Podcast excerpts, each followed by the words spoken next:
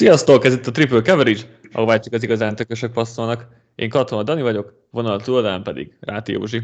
Sziasztok! Visszatértünk igazából, most nem volt ugye két hétig podcast itt a Free Agency rohanással. Hozhattunk volna egy ilyen Free Agency értékelőt, de igazából ugyan vesztesek szerintem nem nagyon voltak, mert meglepően re- racionális volt minden csapat. Meg Józsi is írt cikket, én is uh, írtam cikket, úgyhogy végül ezt így elvetettük.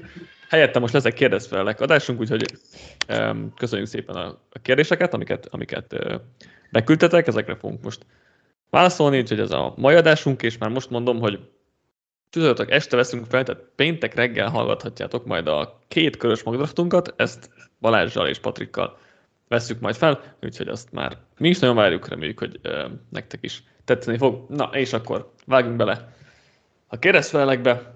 Nyilván felteszem a kérdést. Legtöbbször Józsi fog válaszolni először, hogy ne én beszéljek sokat, de aztán majd egy-kettő, amikor majd talán én fogok először uh, megszólni, de kezdjük Böröc Gábor kérdésével, ami a Packersre vonatkozik. Értitek, hogy mit csinál a Packers? Ha az volt a tervük, hogy Love-val mennek tovább, akkor miért nem adtak tavaly a Brán... tavaly... miért nem adták el tavaly a Broncosnak Rodgers-t a világ összes pikkiért, most meg még egy első kört sem kell adni érte a Jetsnek, és miért adtak gigaszerződést tavaly Rodgersnek? Ha meg úgy gondolták, hogy rámennek a kétezer-huszonkettőben Rodgersre a Superborral, és idén jön Love, akkor miért nem hoztak neki elkapót tavaly? Józsi, mit gondolsz erről a Packers tavalyi és idei tervéről? Hát szerintem a Packers az valamilyen szinten túlszul volt, túlszul, túlszul volt ejtve Rodgersnek, és még mindig az irányító fogja, ugyanis nem igazán lehet elcserélni senkit, tehát pláne nem egy Rodgers kaliberű, kaliberű irányítót, hatvan millió dolláros fizetéssel, garantált fizetéssel, úgyhogy az irányító nem menne bele.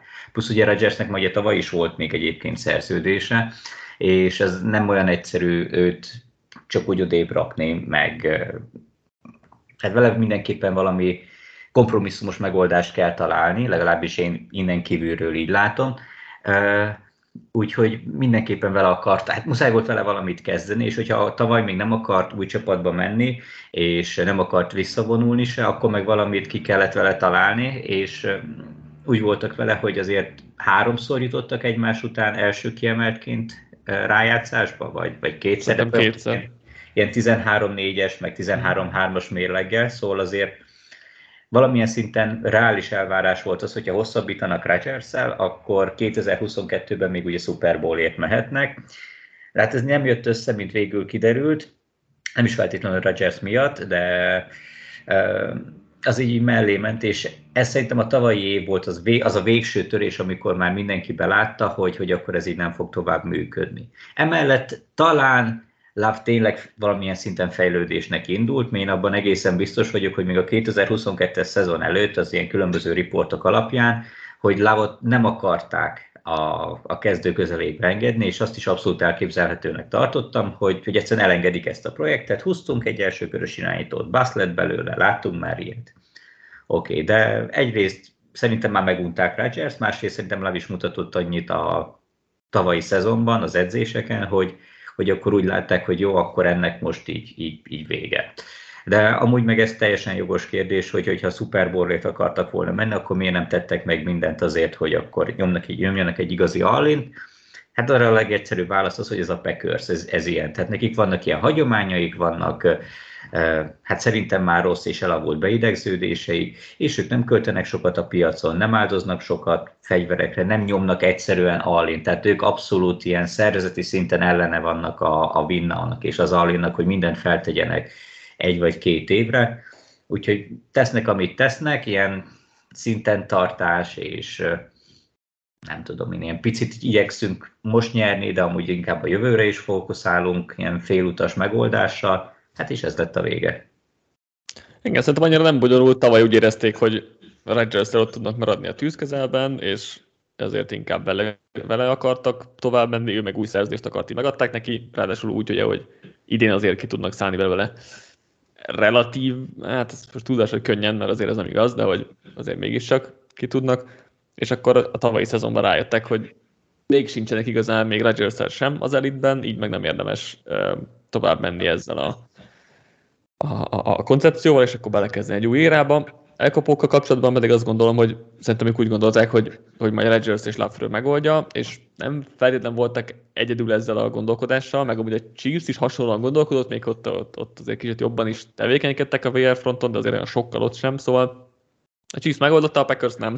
Most akkor lehet hibáztatni akár Rodgers-t, akár Lafleur-t, akár bárki mást, hogy rossz elkapókkal nem sikerült megoldani, vagy lehet hibáztatni Gutekunsztot, hogy miért nem osztott jobb elkapókat, mindegyikben van valami, és valószínűleg legutóbbiban van a legtöbb, de hogy szerintem ez volt a gondolkodás, és akkor rájöttek, hogy ez így nem működik, és akkor most ebben elkezdenek egy új érába. Bónusz kérdés Gábortól, hogy Joe Barrett miért nem rúgták ki, ugye ő a, a, a védőkoordinátor, ezt gyorsan szerintem csak, ez egy nagyon jó kérdés, és én leginkább emiatt tudom kevésbé komolyan venni a Packers-t idén, mint sem Love miatt, úgyhogy szerintem ez, ez nagy hiba volt, hogy nem rúgták ki. Azzal abszolút egyetértek. Ugye az edzőknél van ilyen, hát, hogy amikor éppen biztonságban van az állásuk, és nem kell feltétlenül bűnbakot keresni, akkor ők egy-egy ilyen menesztéssel nem igazán ismerik el a saját hibájukat, hanem akkor kitartanak mellettük, és, és állandóan ez szokott lenni, hogy jaj, hát csak idő kell neki, meg még nem forrott ki a rendszer, meg azért a szezon második felében látható volt fejlődés jelei, ami persze a nagyon-nagyon-nagyon rossztól, a kevésbé rossz már itt tök jó, meg tényleg voltak a Packersnek jobb meccsei, igaz, könnyebb ellenfelek ellen is, már védő oldalról, de ezt meg kellett volna lépni, be kellett volna ismerni, hogy igen, ez, ez mellé ment, és akkor keresni valakit. Nem baj, most akkor majd végigjárják ugyanezt idén is. Nógrádi Zoltán kérdése következik. Mit csinál most Jeff Fisher, és mit csinálnak az en ef el-ben levitézlet, kikopott edzők? Gyorsan ennek után néztem, hogy tavaly ugye a u es ef el-ben volt edző, meg valami bizottsági tag is volt, de idén lemondott erről a posztról, szóval most elvileg nem csináltam el semmit, vagy tévés szakértő esetleg, vagy nem is tudom, mit, valamit, valamit kitalál. Ezt gyorsan után néztem, de akkor inkább az a kérdés, hogy mit csinálnak az en ef el-ben levitézlet, vagy kikopott edzők? Hát leginkább azt, amit Jeff Fisher, elmennek kisebb ligákba, ami lehet akár gimnázium, lehet akár egyetem, és nem feltétlenül főedzői pozícióban, hanem valamilyen segédedzőként. A másik opció pedig az, hogy elmennek tévészakértőnek, és akkor, mint tudom, Rex Ryan az í es pé en-en, azt hiszem, az í es pé en-en van ossza az eszet. A Foxon, de már nem biztos. De hát a lényeg az, hogy valamelyik tévétársaságnál van, és akkor ott szakért. És amúgy nagyjából ennyi, tehát ezek a lehetőségei, ha csak nincsen valamilyen úgymond civil állása, amit így, vagy hobbi, amit így szeret csinálni, de aki az en ef el-ből kikopott, azok leginkább a középiskolába és a gimná- az egyetemre szoktak visszamenni valamilyen pozíciós edzőnek, hogyha, tehát rengeteg egyetem van, ahol van futballprogram, ha más nem pozíciós edző, ha szerencsésebbek, akkor valamilyen koordinátor, vagy akár főedzői posztra is, vagy a tévé. Igen, vagy csinálnak, amit akarnak, mert elég sok pénzt kerestek, mondjuk. Ha hát ez meg a másik, igen. Igen, igen, igen, nagyjából ennyi. Gavzol kérdései következnek. Egyrészt szeretnék kérdezni, hogy Chestert miért nem halljuk mostanában, leginkább időhiány a munka miatt, úgyhogy ez, ez az első számú oka, úgyhogy semmi még komolyabbra nem, nem kell gondolni. Következő kérdés, ami szerintem nagyon érdekes. A Manning tesókkal, Tony Romo-t, Roethlisbergert, Brett Favre-ot, esetleg más kétezer-tízes években pályája csúcsán lévő irányítót, milyen irányító polcra tennénk az aktuális irányító rangsorban? Ö, ő azt érzi, hogy ö, aktuálisan többen vannak a magasabb polcokon, mint mondjuk pár évvel korábban. Szóval Józsi, hova tennéd ezeket a, a, az irányítókat? Mondjuk egy jelenlegi, vagy, egy, vagy akár egy kitalált polcon? Hát mondjuk szerintem egyébként nincsenek többen most, mint pár évvel korábban. Mondjuk négy-öt olyan irányító van maximum, akik olyan tényleg a legmagasabb polcon vannak jelenleg, és ez szerintem korábban is így volt. Mondjuk a felsoroltak közül, hogyha mondjuk veszünk egy Tony Romo-t, veszünk egy Eli Manninget, vagy nem tudom, akár egy, egy-két évet leszámítva egy Roethlisbergert, ők azért soha nem voltak a legmagasabb polcon. Uh-huh. Favre persze, ő egy többszörös em vé pé, Fubi Legend, minden időig egyik legjobb irányítója, meg Peyton Manning, ő meg szintén, tehát valószínűleg all-time ilyen top három, top ötös szint, legalábbis sokak szerint. Úgyhogy, hogyha őket, kettőjüket kellene, akkor most egyértelműen, tehát egy fiatal pályájú csúcsán lévő Peyton Manninget vagy Brett Favre-ot, akkor szerintem nagyon sokan dilemmáznának, hogy most akkor őket, vagy Mahomes-t, vagy Josh Allen-t, vagy nem tudom, Joe Barrett-t vigyék el. Szóval őket, kettőjüket mindenképp a, a top legmagasabb ultra-elit posztra tenném. Hát Rómot, Roethlisbergert, őket az ilyen top tíz-tizenkettő közeli szintre, Eli Manninggel meg én, lehet ezzel megbántok párakat, de én Eli Manninget soha nem tartottam egy igazán jó irányítónak, szóval nekem ő ez a, hát ilyen Kirk Cousins szint, ilyen top húsz környéke. Tehát inkább akkor a harmadik polc legyen így, ha már polcozunk. Abszolút, én is, én is illetem, hogy a top húsz azért erős, mondjuk akár Cousins, nem tudom, hogy már benne vannak, de szerintem az túl, túl tág volt. Én úgy, úgy ma az elit, az mondjuk öt irányító, van a következő polc az úgy nagyjából tízig, és akkor utána van egy következő polc nagyjából még öt játékos, most, ha most nagyon leegyszerűsítettem egy kicsit, de igen, nálam is Payton és Favre az elit szint, Romo és Roethlisberger a második polc, és akkor Eli Manning pedig a harmadik polc, ami most ugye egy Derek Carr, Kirk Cousins, Ryan Tannehill, nagyjából ez a, ez a kategória, én sem gondolom. Nyilván neki volt, egy, volt két valami jó playoff ránja, amikor nagyon jól játszott, um, vagy még ott is, ott is valamennyire védelem vitte hátán, valamennyire ő is nagyon jól játszott. Azért, ha alapszakaszt nézzünk, szerintem sose volt egy top tízes irányító, úgyhogy uh, igen, én is, én is ide helyezném el őket. Még a harmadik kérdésre kapcsolnak, hogy pé ef ef rankingokhoz, értékelésekhez a halandók is hozzájuthatnak-e, hogyha igen, miképpen?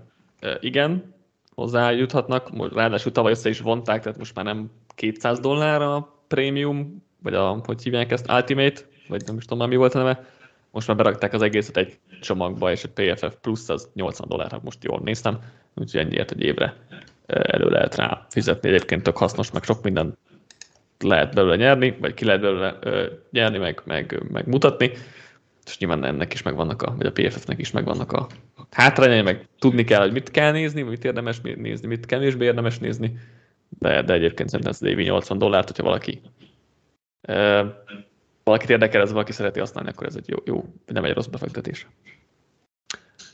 Berti kérdése következik.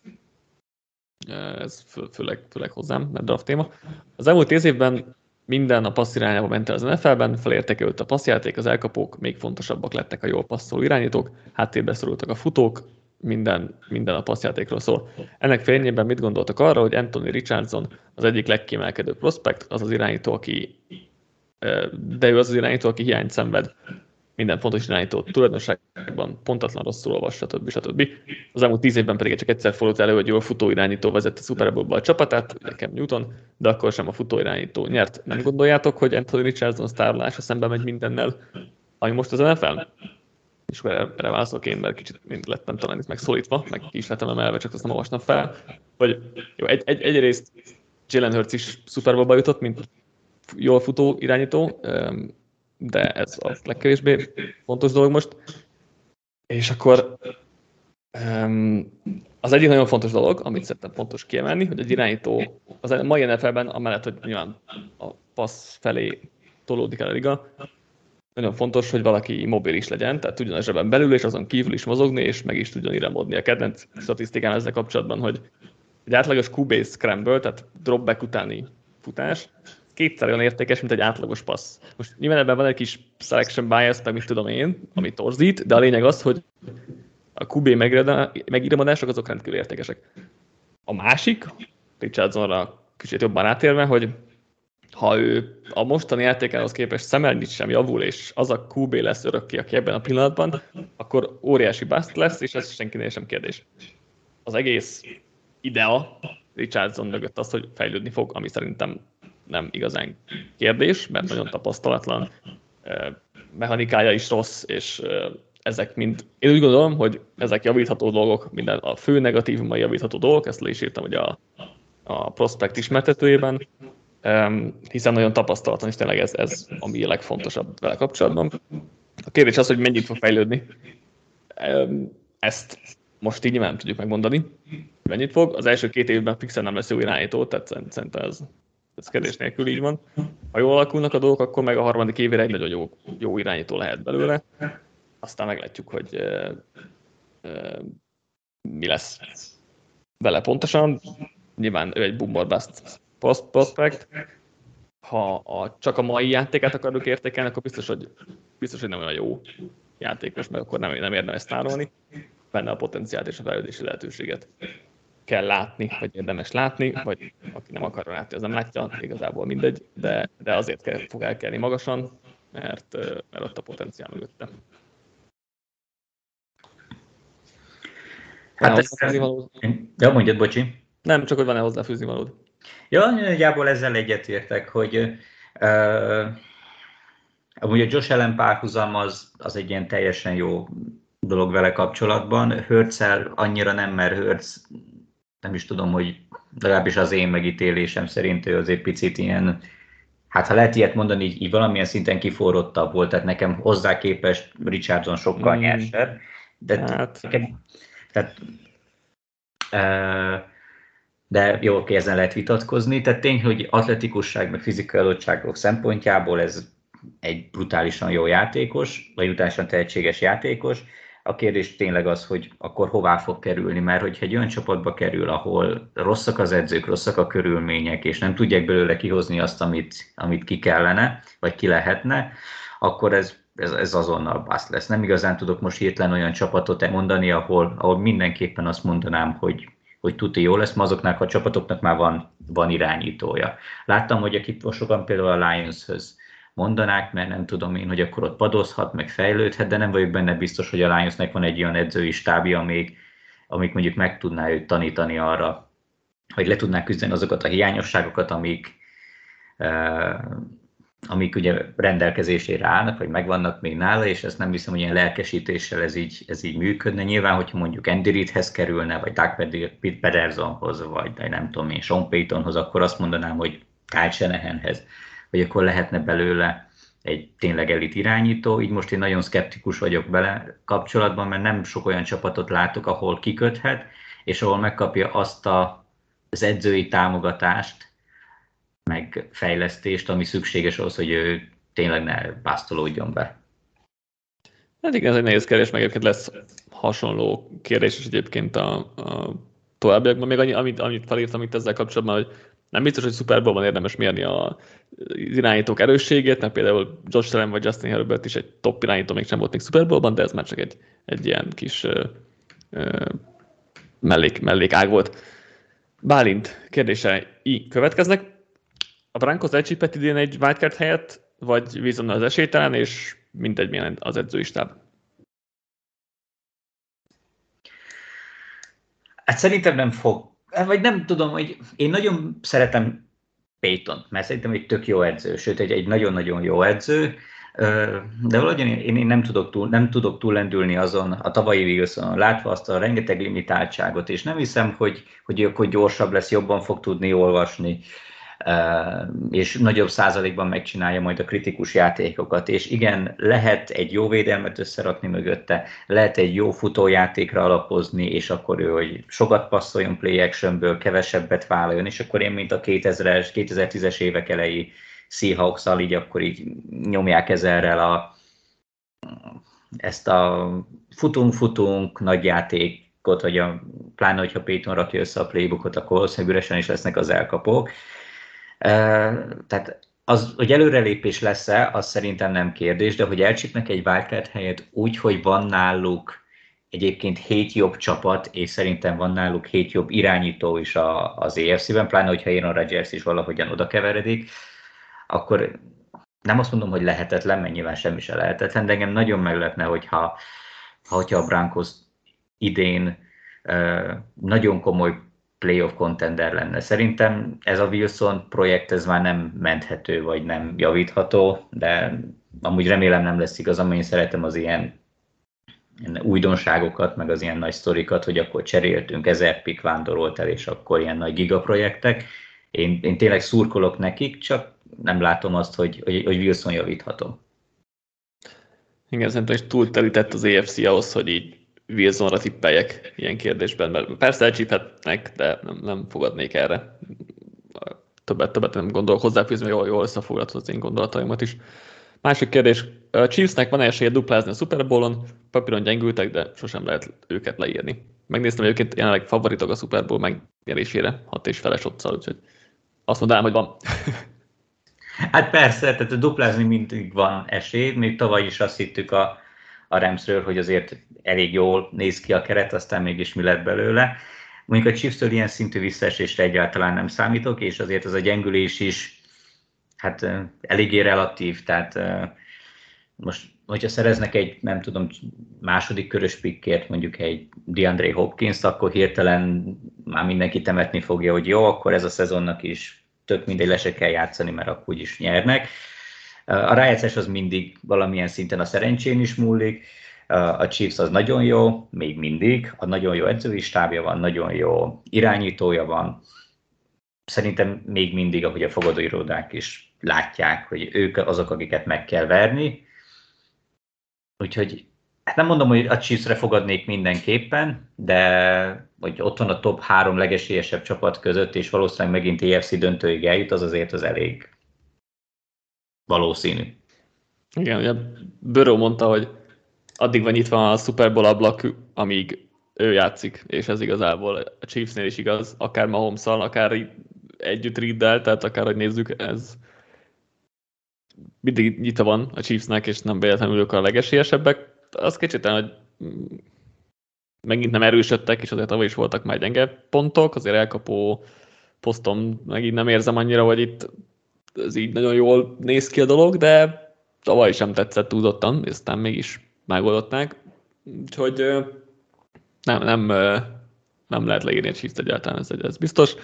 Most már azért duplázni rohadt nehéz, tehát hogy az a másik része, hogy nem, egy, nem egyszerű, és elég sok csapat pályázik még, meg az á ef cé-ben, meg aztán főleg telített az egész mezőny, szóval ha, ha vízipisztolyt fognak a fejemhez, akkor valószínűleg a Chiefs-et tippelek, de ha meg az a kérdés, hogy Chiefs vagy más, akkor valószínűleg arra, hogy más, de hogy um, leírni egyáltalán nem, nem lehet őket, és simán van esélyük a duplázásra, meg hát jobb esélyük van, mint valószínűleg bárki másnak. Pálint harmadik kérdése. Tom Brady, Tom Brady visszatér idén, esetleg szezon közben beugró ember egy Superborral csapatban, ahol lesérül minden irányító, mondjuk a negyvenkilencesek. Mit gondolsz erről? Hát, hogy az második lehetőség az szerintem teljesen elképzelhető.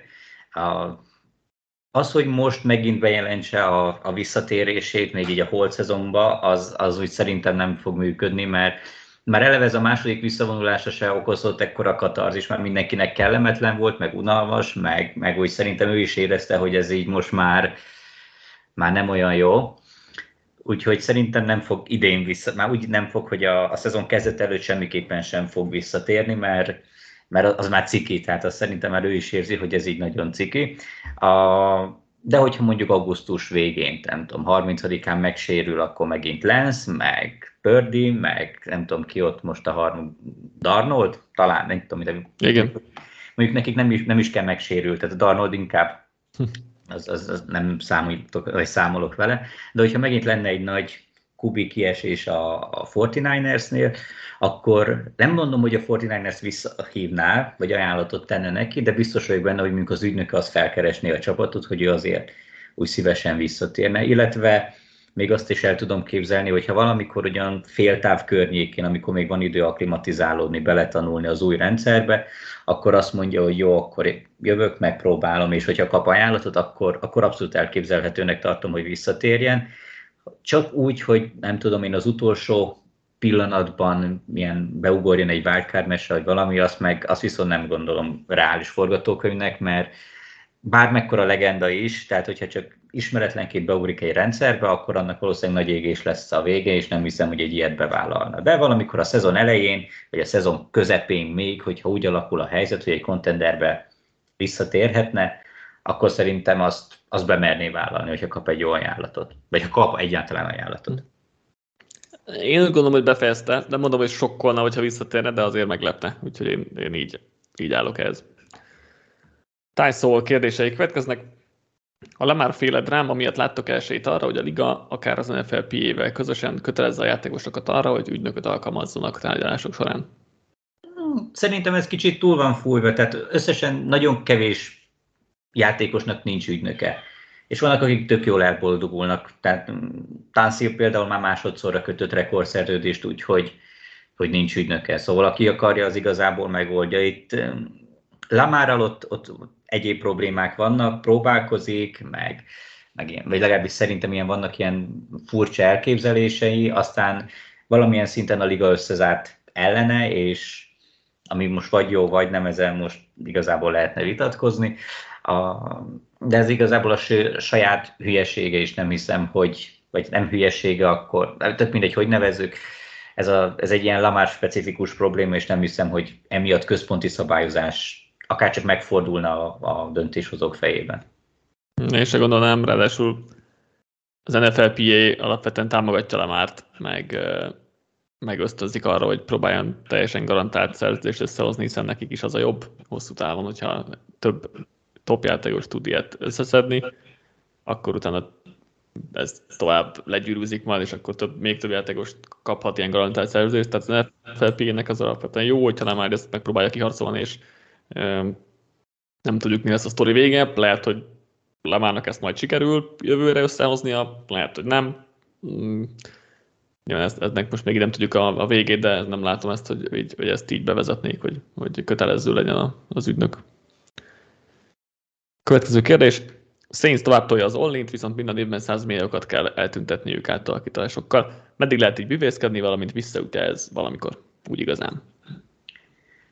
Hát alapvetően, hogy folyamatosan ilyen húsz-huszonöt milliókkal növeked, növekszik a fizetési plafon, ezért elég sokáig lehet ezzel szórakozni, és egy olyan csapat, amelyiknek van egy fiatal top irányítója, az alapvetően ezt nagyon sokáig tudja csinálni. Nyilván minden évben kisebb lesz a hibázási lehetőség, és abszolút előfordulhatnak olyan lehetős, olyan esetek, amikor mondjuk sérülések, vagy ilyen nagyon súlyos balszerencsék következtében mondjuk negatív mérlegű lesz a szezon, tehát nem, nem mindig lehet en ef cé döntőbe, vagy e ef cé döntőbe, vagy Super Bowlba jutni ilyen hozzáállással, de azért mondjuk öt évente nem árt, hogyha az ember vesz egy mély levegőt, azt az egy évet akkor elpántolja, és akkor utána újult erővel így megy neki. A, a Saints esetében ez már most régóta visszaütött, mert nincsen draft tőkéje a csapatnak ahhoz, hogy egy normális irányítót szerezzen, nincsen pénze a csapatnak arra, hogy hát jó, most leigazolták kár, de azért, na tehát még egy Rodgers esélytelenek lettek volna. Szóval még egy olyan csapatnak, aminek nincsen, ilyen szinten nincsen mozgástere, az nem igazán tud előrelépni úgy, hogyha nincsen irányító. Tehát allint nyomni egy olyan csapattól, vagy csapatnak, amelyiknek nincsen egy franchise irányítója, nincsen egy top, mindig legalább egy top tízes irányítója, az, az ilyen nettó hülyeség. És ez már most visszaüt, mert nem tudnak rendesen építkezni, idén már nagyon sok ö, hasznos kiegészítő embert és kezdőt kellett elengedni, vagy éppen kivágni. Ö, jövőre is már most effektíve ötvenkét millió dollárral lépik túl a fizetési plafont, és ebben még nincsenek benne minden mondjuk az újoncok. Ö, szóval meg a későbbi igazolások. Úgyhogy a Saintsnek már tavaly el kellett volna ezt az allint engednie, mert ez most már nagyon-nagyon kontraproduktív, és egy idő után ebből sokkal nehezebb lesz kiszállni. Tehát mondjuk a Bucksnak is kell egy-két év, mert nagyon öreg a keret. Most a Saints kerete tovább fog idősödni, mert a veterán játékosok, ilyen Cam Jordaneknek uh, alakították át a szerződését, akik már harminc plusz évesek. És uh, folyamatos, tehát mondom, már jövőre ötvenkét millió dolláros uh, túllépésük van, és ebből egyre nehezebb lesz kiszállni. És ez már nem csapatépítés, ez, ezt igazából nem tudom megmondani, hogy, hogy mi, meg miért, vagy még gondolják úgy, hogy ők most Super Bowl ablakban vannak, de ez már most visszaütött, és már most lehet látni a, a negatív következményeit. Igen, alapvetően szerintem ez folyamatosan visszaüt valamennyire, mert kicsit idősödnek, kicsit gyengülnek, de úgy igazán visszaütni nem tudom, mikor fog. Szerintem ezt elég sokáig lehet csinálni, és ha akarják, és láthatóan akarják. Az más kérdés, hogy Super Bowl-t nem fognak nyerni, tehát hogy ez, ez egyértelmű. Legfeljebb így becsusszanak a playoffban, ha valami óriási szerencséjük van, akkor talán, de hogy gyakorlatilag nem fognak Super Bowl-t nyerni ezzel.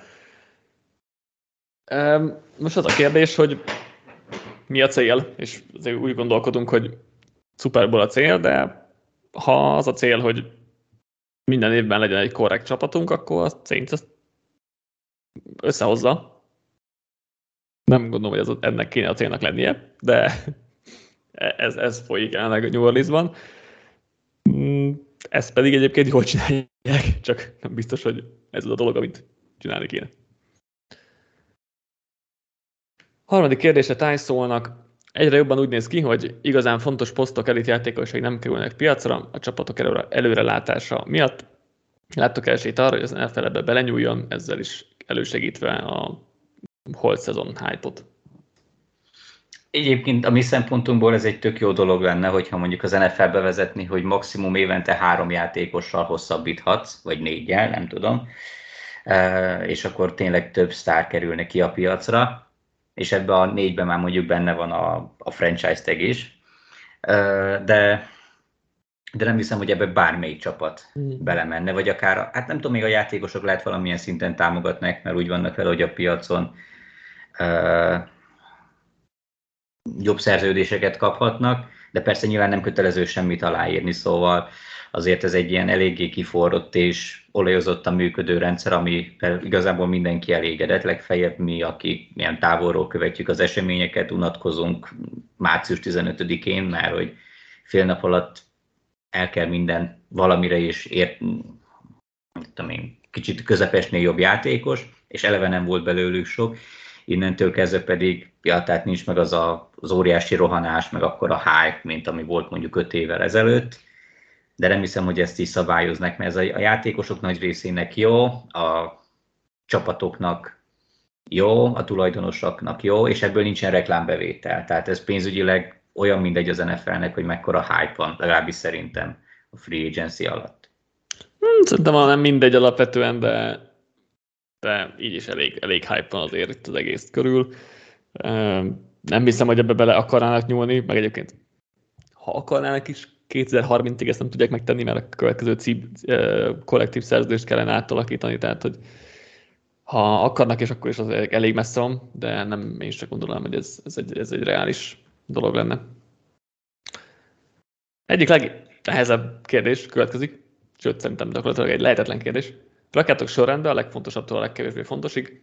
Mi kell egy újonc irányító köré, hogy sikeres legyen rövid időn belül?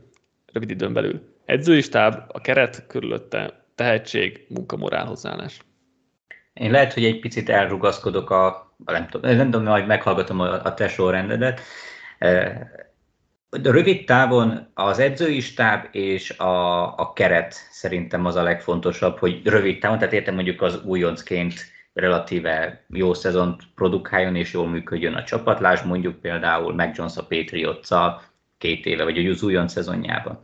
Hosszabb távon szerintem az edzői stáb, a munkamorál, a tehetség és a keret sorrendben működik a, a, az egész, mert látunk már nagyon tehetséges irányítókat, akik konkrétan leszarták az egészet, lásd Wilson például, meg körülötte nem is volt olyan jó stáb, vagy nem volt körülötte olyan jó edzői stáb, de egy jó edzői stáb egy rosszabb irányítóval, egy rosszabb, de szorgalmasabb irányítóval is messzire lehet jutni. Mondjuk lehet, hogy ez nem ezt mondtam volna tavaly ilyenkor, amikor megkérdeztek, mert akkor nem láttam Shanahant meg Purdyt, de most azt mondom, hogy szerintem az edzői stáb a legfontosabb, tehát egy irányító hosszú távú sikeressége szempontjából mindenképpen az edzői stáb a, a legfontosabb, utána jön az a saját hozzáállása, majd a tehetség, és csak végül a, a keret.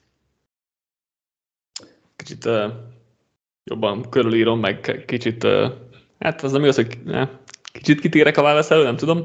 Szóval ugye ez egy lehetetlen kérdés szerintem, mert ugye angolul tök jó hangzik ez a nature versus nurture kérdés, de gyakorlatilag lehetősíti azt, hogy tehetség vagy a tehetség gondozása fontosabb, és ebben is nincsen általános bevett álláspont. Én alapvetően úgy gondolom, hogy a tehetség a legfontosabb, de nem is biztos, hogy ez a jó, de a legfontosabb, mert szerintem az, hogy valaki teljességes legyen, az elengedhetetlen abban, hogy top játékos legyen. Csak most, ha egy top tízes pikkekről beszélünk, tehát most, ha, ha top tízes pikkekről beszélünk, akkor nyilván mindenki tehetséges. Így pedig, ha ezt összehasonlítani akarom, akkor a tehetség a legvégére kerül szinte az egésznek, hiszen gyakorlatilag ugyanolyan tehetséges, mondjuk két irányító. Ha most első köröst és ötödik köröst akarunk összehasonlítani, összehasonlítani, akkor a tehetség szerintem jóval fontosabb. És ö, ö, szó, szóval, ha, ha hasonló tehetség szintről beszélünk, akkor meg nyilván az edzői stáb a, a, a fontosabb, mert nem fog bármilyen edzői stáb egy ötödik körösből top irányítót csinálni, sőt, szerintem gyakorlatilag egyik sem fog, maximum tud egy kis, tud jobb outputot csinálni, de hosszú távon szerintem az nem lesz működőképes, szóval inkább azt mondom, hogy a tehetség, ez egy ilyen alapbekerülési szint ebbe a kérdésbe, vagy ebbe az egészbe, és ezáltal, ezáltal ez a legfontosabb szerintem, és utána jön az edzői stáb, utána a munka, munkamorál, és utána a keret, szerintem. Csak végül is, végül is sorba raktam, csak kicsit messzebbről indulva. Mit gondolsz erről? Ö, alapvetően egyet tudok kérni. Ugye az volt a kérdés, hogy rövid időn belül, tehát hogy a... Mondjuk ezt lehet én értelmeztem rosszul a kérdés, hogy úgy maga a Kubi legyen sikeres, vagy pedig a csapat legyen sikeres vele, szóval ezen így mm. értelmezés kérdése. Tehát meg én alapvetően tényleg úgy vettem, hogy akkor mondjuk egy ilyen, el, tehát, egy, tehát nem azt mondom, hogy első és ötödik közül, mondjuk első körös, tehát még egy 1 per egyes, meg egy 1 per harminckettesig húztam meg a határt, hogy, hogyha így nézzük a tehetség különbséget, hogy még egy 1 per egyes tehetségű, meg egy 1 per harminckettes tehetségű Kubiról van szó, tehát ami viszonylag közel van, de azért már van egy rele, releváns mm-hmm. távolság közöttük, én így raktam össze a saját sorrendemet. Nyilván tehát azért a nagyon-nagyon minimális az esély annak, hogy mondjuk egy harmadik körös, negyedik, ötödik, hetedik körös irányító eh, le tudja dolgozni akár az edzői stábnak, akár a munkamorálnak köszönhetően azt a tehetségbeli hátrányt, amit, ami mondjuk van egy ilyen első körös Kubival kapcsolatban. De amit nálam még, hogyha ezt is vesszük, tehát én mindenképpen az edzői stábot mondanám nekem, mindenképpen az lenne legelő, mert a, nagyon nehezen tudnak a tehetségek kibontakozni úgy, hogyha nincsen körülöttük egy megfelelő edzői stáb. És a nagyon tehetséges rosterekkel is sültek már fel irányítók úgy, hogy hát az edző az olyan volt, amilyen. Meg nyilván, hogyha az irányító egy, hát nem azt mondom, hogy pöcs, már bocsánat, hanem hogy ha nem érdekli, meg az a legnagyobb problémája, hogy kinek az anyukáját döntse meg, akkor, az, akkor tök mindegy, hogy mit csinálsz igazából. Szóval így tényleg nagyon nehéz ezt így elválogatni, el, vagy szétválasztani, meg, meg szintekre, meg fontossági sorrendbe tenni, mert lehet bármilyen tehetséges az irányítót, hogyha nem érdekli a foci, akkor, akkor az úgy már eleve meg vagy lőve, tök mindegy, milyen jó az edzői stábod. Szóval inkább a keret az, amit mindenképpen ki tudnék venni ebből a négyesből, mert azért láttunk már jó irányítókat, meg viszonylag jó teljesítő offenzeket, relatíve rossz keretekkel is. Nyilván ártani nem árt, soha nem árt, de én ezt így kivenném. Vagy, és ha mindenki hmm, valamit... Szerintem, szerintem kivenni ezt se lehet amúgy, mert, mert szerintem, a, szerintem egy, mit tudom én, most Justin Fieldsnek, mert jutott eszembe először, egy nulla támadófalon és nulla elkapó sorral gyakorlatilag esélye sincsen semmire, akár jó edző is száll benne körülötte, akár bármennyire tehetséges, meg jó munkamorálja, tehát hogy itt is van egy olyan szint, ami, ami alatt azért nehéz mit kezdeni, de mondjuk egy, hogy egy, egy közepes, meg egy top keret között nézzük a különbséget, akkor mondjuk már azt már én is hátra sorolnám, de mondjuk egy nagyon rossz keret, azt már lehet, hogy az már fontosabb. Hát igen, csak hogyha szélsőségével gondolkozunk, akkor az, az hogyha szélsőséges esetben minden fontos. Tehát, hogyha mondjuk a legjobb keretet, meg a legrosszabbat hasonlítjuk össze, akkor persze, akkor, akkor sokkal jobban nézze ki mindenki a nem tudom, az Eaglesben, mint a, a Bearsben, szóval ez, ez, ez, ez true, csak így, ha középen próbáljuk megnézni, akkor akár szerintem akkor, akkor a négy közül talán ez, a, ami, ami picit tényleg kilóg. De, de amúgy át például Hertz esetében szerintem tök jó. Én nem, mondom, nem mondanám őt ilyen hű, de tehetségesnek, vagy ilyen korszakos tehetségnek, de viszont a hozzáállása, a munkamorálja, plusz az edzői stáb körülötte egy, egy ilyen em vé pé kaliberű irányítót csinál. Hogy ez hosszú távon működik, az majd kiderül, de, de úgy szerintem ez így fontosabb volt, mint a tehetség. Vagy hogy amikor visszanéztem az értékelőinket, meg ugye általában az en ef el-es értékeléseket, hogy mekkora felháborodás volt, hogy nem tudom én, Justin Herbert a egy per hatos volt, vagy hogy Josh Allent az első körbe vitték ki, hogy ez mekkora hülyeség, hát nem tud focizni, meg mit tudom én, csak erős akarja. Aztán jó edzői stábbal, meg nyilván az irányító szorgalmával, meg kvalitásaival azért csak sikerült jó irányítót csinálni belőle. És akkor nyilván lehetne mondani, uh, ki volt a Raiders egy per egyese, aki... Demarcus Russell. Igen, Demarcus Russell, hogy ott lehetsz über tehetséges, de hogyha csak a kaján jár az eszed, akkor... akkor ez, ez tényleg ez nagyon, nagyon, nagyon nehéz kérdés így sorrendbe rakva, de hogyha de neked... Például, hogyha ezeket nézzük, szerintem mondjuk uh, Herbertnél talán a tehetség volt a legfontosabb, Hertznél a, a munkamorál, és mellé mondjuk a stáb és a keretet, ott mondjuk lehet a tehetség volt a legutolsó, hogyha ilyen nézünk. Ellennél is valószínűleg a tehetség volt a legerősebb, és utána a munkamorál, és utána az edzői stáb. Szóval... Hát azért ellent, hogyha megnézed, azért neki az első két éve borzasztóan rossz volt. Tehát nem nagyon mondtad volna az első két évre utána, hogy ő hű, de tehetséges, meg ügyes. Szerintem... De...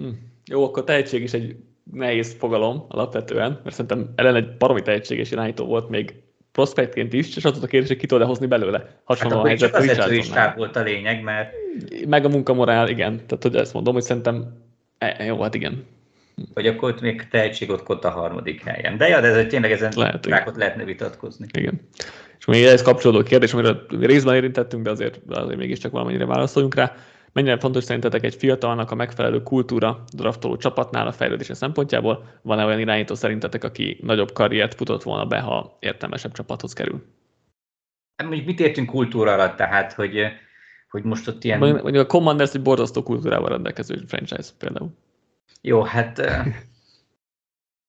az a baj, hogy így, így könnyű egyébként így kultúrával beszélni, de nem voltam ott, tehát én nem, tehát mivel nem vagyok profi sportoló, pláne nem en ef el szinten, így, így nem igazán tudom megmondani, vagy átérezni, hogy kultúra szempontjából az úgy, az úgy mennyit számít mondjuk ebben, hogy, hogy mondjuk ő mennyit ér, érzékel ebből a kultúrából, hogy, hogy, hogy mondjuk kultúrának számít-e, vagy jó kultúrának számít-e az, hogyha fizetned kell a, az üdítőért az épületbe, vagy mert csak mondjuk ugyan kijött most ez a játékosok által készített riport, és akkor hogy ezt is sokak lehúzták, hogy fizetni kell a kajáért, nem tudom, nincs ingyen parkolás, meg nem hallgathatunk zenét most.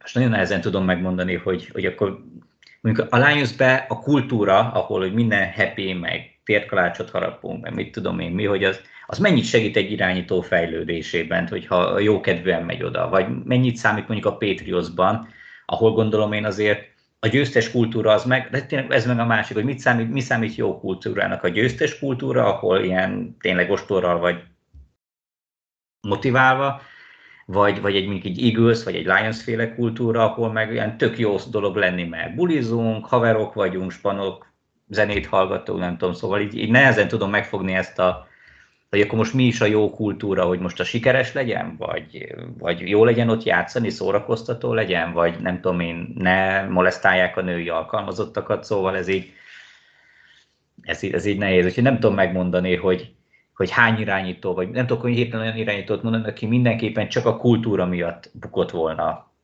meg. Igen.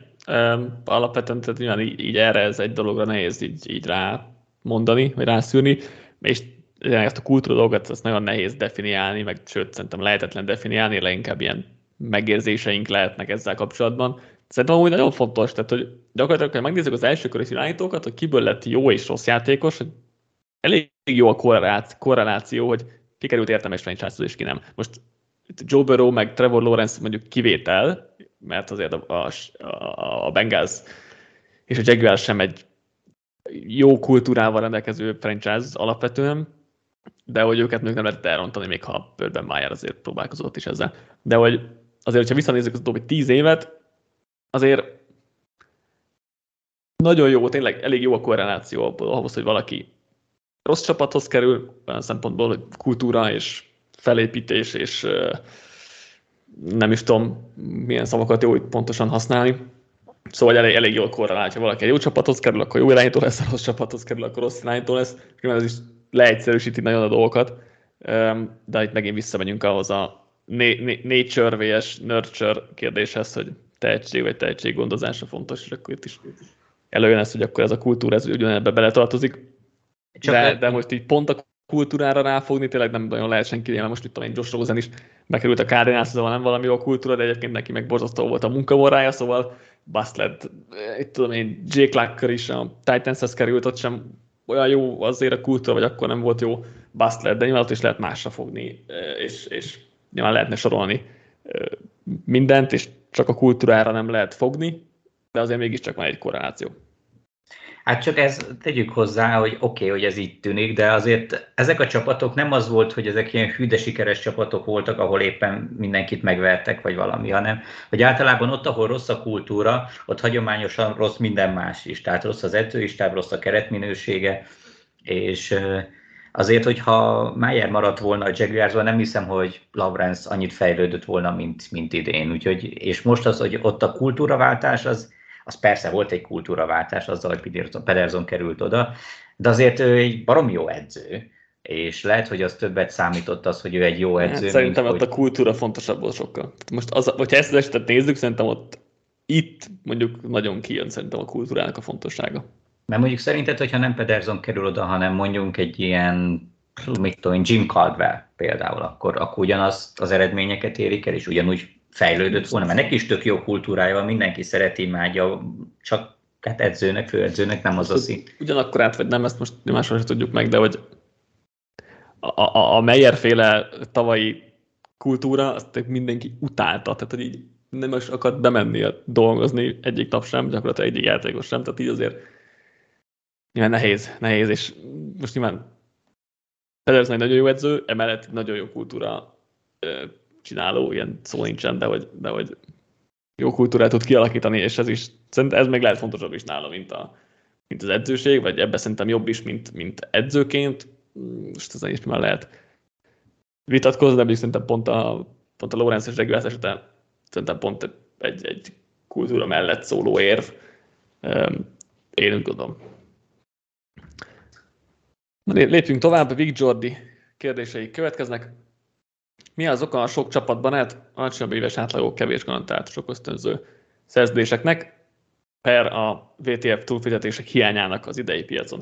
Ez a gé em ridegtartás valami folyamat első lépése, vagy csak pont úgy jött ki, hogy nem voltak értékesek a piacon lévő játékosok, és ezért a jelentős részük az előre predesztinált összeg alatt írt alá, vagy csak simán egy előre jósolt összeg, az előre jósolt összegek voltak rosszul belőle? Szerintem az előre jósolt összegek a teljesítmények alapján nem, nem igazán voltak rosszul belőle. Ö, egyszerűen ilyen volt a piac. Hát, hogyha így visszaemlékszek, akkor ez tényleg az elmúlt évek egyik legrosszabb piaca volt. Nagyon kevés igazán jó játékossal, nagyon kevés, nem is tudom, ilyen igazi fejlődési lehetőséggel a csapatok számára. És ráadásul pont olyan posztokon volt bőség, ahol... ami nem a külön, különösebben értékes posztok. Szóval most ilyen futók, meg nem tudom én, linebackerek, ilyesmi. És persze oké, okay, volt egy-két nagyon nagy, szerintem nagy túlfizetés, de összességében úgy kb. Mindenki. Tehát nem volt nagy a piac, nem volt nagy a verseny, innentől kezdve pedig a játékosoknak is lejjebb kellett adniuk a, az igényeikből. És most nem voltak hű, tehát általában mindig akkor szokott átszállni egy piac, hogyha van egy-két hülye, aki felveri az árakat. És most, most ez, ez nem volt. Nem volt egy ilyen óriási nagy bevásárlás, aki ment mindenkihez és mindenkire rá, rálicitált, hanem úgy próbált mindenki tudatosan a lehetőségekhez képest normális piacot csinálni, és hát inkább azt mondanám, hogy talán ez lenne a, a normális, nem? Amikor a középszerű játékosokra is hatan rálicitálnak, hogy hú, most akkor... mindenképpen kell, és akkor egy ilyen hét milliós játékos tizennégy millióért ír alá. Szóval most szerintem egyszerűen nem volt olyan minőségű a piac, meg nem voltak olyan, tehát pont azok a csapatok, akik hajlamosabbak lettek volna szétkúrni mindent, már bocsánat, azoknak most pont vissza kellett fogniuk magukat. Ehhez jött hozzá még az, hogy a piac az nem volt annyira minőségi, hogy itt a, a többiekben igazi ilyen licit háborút generáljon, így pedig ez egy egy ilyen nagyon lájtos és összességében több racionális és megfontolt piaci tevékenység lett. Igen, szerintem is meglepő volt, hogy mennyire minimális volt a rossz osztályt ott kapó dílek száma, vagy mennyire volt kevés az ilyen túlfizetés. Egyrészt igen, gyenge volt a piac, másrészt szerintem, vagy szeretném azt hinni, hogy okosodnak a csapatok, a general managerek, és tanulnak a múlt hibájából, jobban figyelnek az analitikára, stb. stb. Szóval úgy szeretném ezt hinni, ezt majd meglátjuk a következő években, ez Ez így lesz, vagy ez csak egy ilyen kiugró év volt, de, de én úgy, nekem most ez tűnt, vagy úgy tűnt, mintha okosodnának a csapatok, legalábbis a nagy részük. Szerintetek mi a legfontosabb szempontja egy szabad ügynöknek a csapatválasztásnál? Mi a sorrend? Pénz és adók, személyes szimpátia vagy anti, antipátia a szervezettel és edzőkkel szemben, kereterőssége és így gyűrű esélye, esetleg csapathűség vagy valami más, felülhetják-e az utóbbiak az elsőt, tehát a pénzt, nálatok mi lenne a sorrend? Hű, hát a, a játékosoknál ez így teljesen random, aki veterán és sokat keresett már, az könnyebben elmegy egy, egy contender csapathoz. Nyilván ilyenkor is számít az, hogy nem tudom, mondjuk melegbe akar játszani, domba akar játszani, nem akar-e valakivel játszani, vagy ott van egy-két barátja, szóval ez így, így teljesen ez játékostól függő.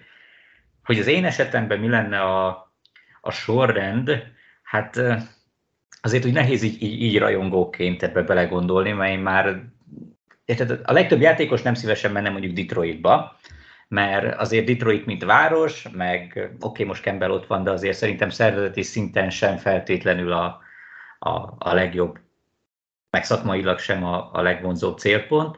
Ugye nem hiszem, hogy sokan mennének Detroitba, adók, pénz, minden bármitől függően, meg függetlenül. Úgyhogy én, én nyilván a kedvenc csapatomba szeretnék játszani, szóval én akkor oda mennék, de lehet, hogyha már lenne egy, vagy már voltam a Detroitba, és akkor utána már utána kellene csapatot választani, akkor lehet, hogy egy, én azon a, abból indulnék ki, hogy hol van jó idő, hol kell viszonylag kevesebb adót, vagy kevés adót fizetni.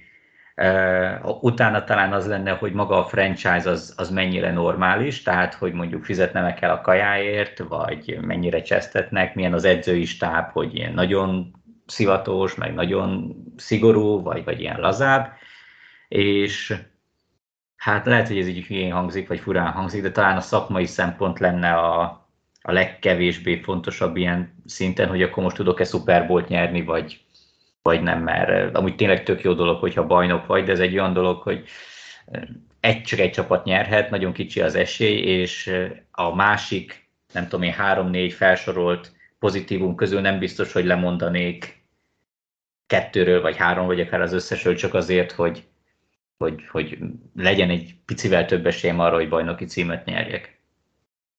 Azt hittem, hogy itt jobban különbözni fogunk egyébként. Abban tök egyetértek, hogy szerintem ezt nem lehet általánosítani, mert emberenként eltérő, kinek mik a motivációi, és ez nyilván nem csak az en ef el-ben, hanem a világ minden pontján, meg minden szakmájában így van, tehát hogy ez nem lehet általánosítani, hogy jó, mindenkinek a gyűrűje fontos, mindenkinek a pénze fontos, mert mindenkinek vannak más motivációi. Szerintem a fő faktor az a, az a pénz, bárki bármit mond, főleg, főleg mondjuk egy első nagy szerződés esetén egy újonc, újonc díl után, tehát hogy akkor is a legfontosabb, és ezt nagyon fontos, hogy ezt nettóban kell érteni, szóval vannak olyan csapatok, amelyik nagy hátrányban meg előnyben vannak ennek kapcsán, mert nem mindegy, hogy a negyven milliós fizetésedből te harmincötöt vagy csak huszonötöt viszel haza, és azért azok elég nagy, nagy különbségek tudnak lenni, de, de szerintem, a, szerintem alapvetően a pénz a legfontosabb, és akkor ezt lehet csökkenteni.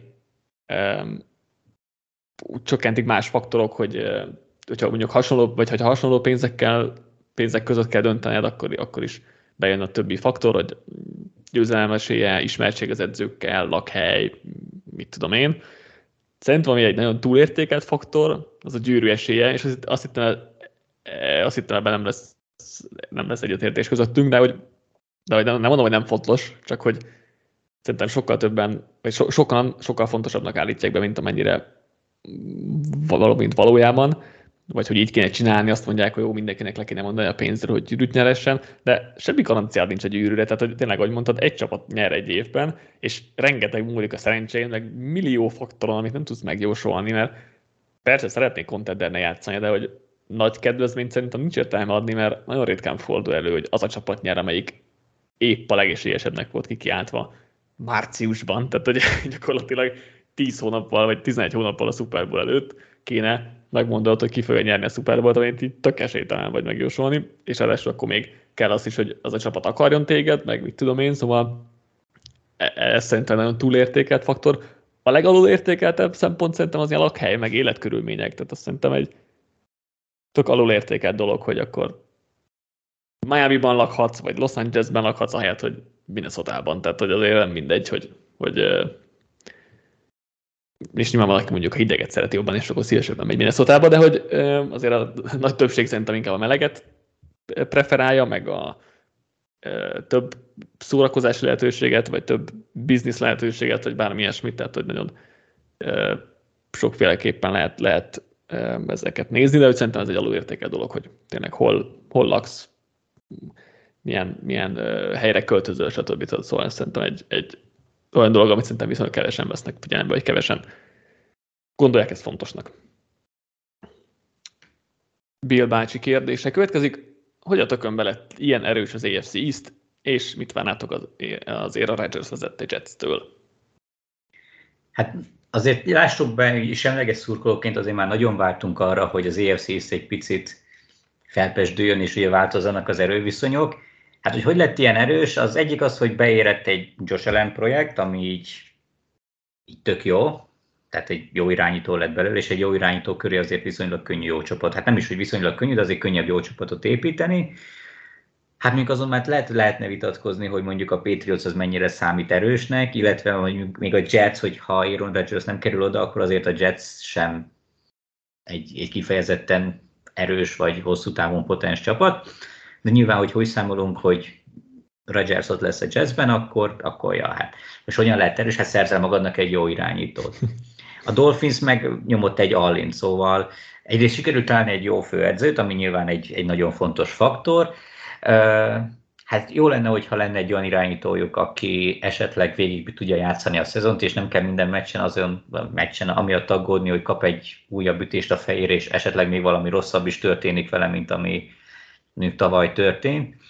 De hát ők megnyomtak egy all-in, szóval érkezett Tyreek Hill, érkezett Chubb, érkezett Ramsey, szóval hogyha minden tőkéret és minden pénzedet arra, arra áldozott fel, hogy összehozzál egy csapatot, és van egy jó főedződ, akkor azért jó eséllyel sikeres leszel, és most ezt a csapatok belépték, és, vagy meglépték, és gyakorlatilag most először van az, hogy az á ef cé East-en, East, East-en belül van négy jó főedző, és négy jó menedzsment is ugye overall, innentől kezdve pedig már csak időkérdése volt, hogy azért ez, ez így működjön. Tehát, hogyha most pocsék gé em-ek lennének, Rex Ryan-ekkel a főedzői poszton, akkor ebből a csoportból soha nem lenne tényező. Tehát ez inkább a szakmai, tehát inkább a felső vezetés és a főedzői oldalról látom az előrelépés, a többi meg már csak ugye ennek valamilyen szinten az ö, egyenes következménye volt.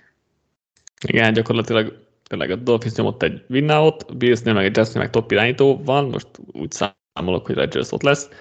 Innentől kezdve azért nem olyan nehéz megmondani, hogy jó, jó csoport lett ebből. És mit várunk a Jetstől, ér a Rodgers-szel?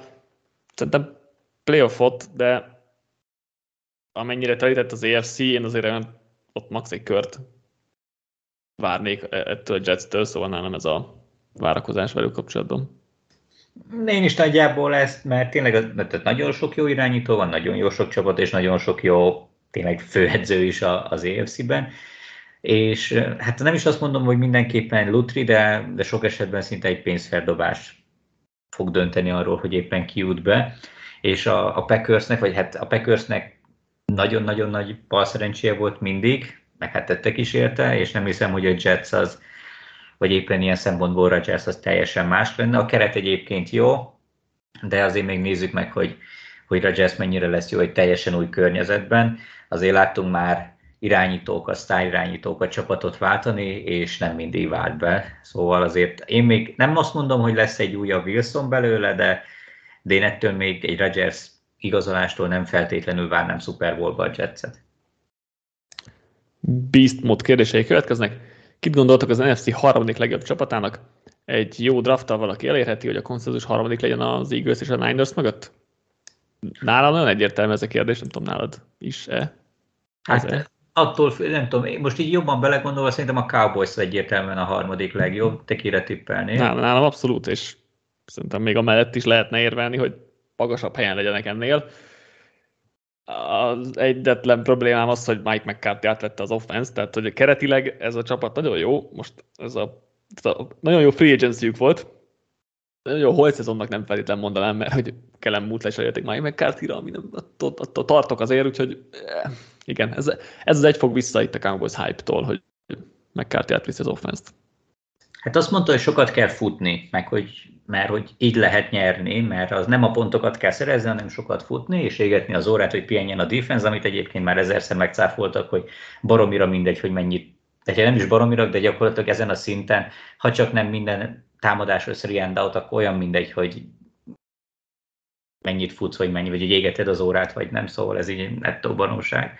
McCarthy eddig is akadálya volt a csapatnak szerintem, most hát na. Igen, tehát nem, nem volt eddig jó a game managementben, és most emellé magára veszi a play callingot is, ami nem gondolom, hogy jól fog elsülni. Ja, hát hogyha ezt belevesszük, akkor végül is lehet vitatkozom, hogy a Cowboys a harmadik legjobb csapat, mert azért ezt így könnyen el lehet rontani, de hogyha a rostereket nézzük, az irányítókat, meg a potenciált, azért, nagy, azért az első három között, meg a többiek között szintén elég komoly szakadék van. Igen, összességében tényleg ha, ha nem, nem lenne itt ez a McCarthy faktor, akkor nagyon tudnék itt a Cowboys, most nem is bandwagonon ülni, de hogy, de hogy azt gondolnám, hogy a Cowboys itt nagyon jó esélyekkel bírhat, így, így azért visszafogom ezeket a gondolataimat. Mennyire tartanátok nagy hibának a Seahawks-tól és a Lions-tól, hogyha lecsúszik hozzájuk a negyedik irányító, akkor nem viszik ki? Hát a Seahawks-szal kapcsolatban bizonytalanabb vagyok, mert Geno tavaly jól játszott, és nagyon nagy kár, hogy pont most tudnának, tudnak, ilyen maga, tudnak ilyen magasan választani, mert ha Geno lehozna még egy jó évet, akkor, akkor nem biztos, hogy mondjuk a negyedik irányítót én behúznám, pláne, hogyha az egy Charleston lesz.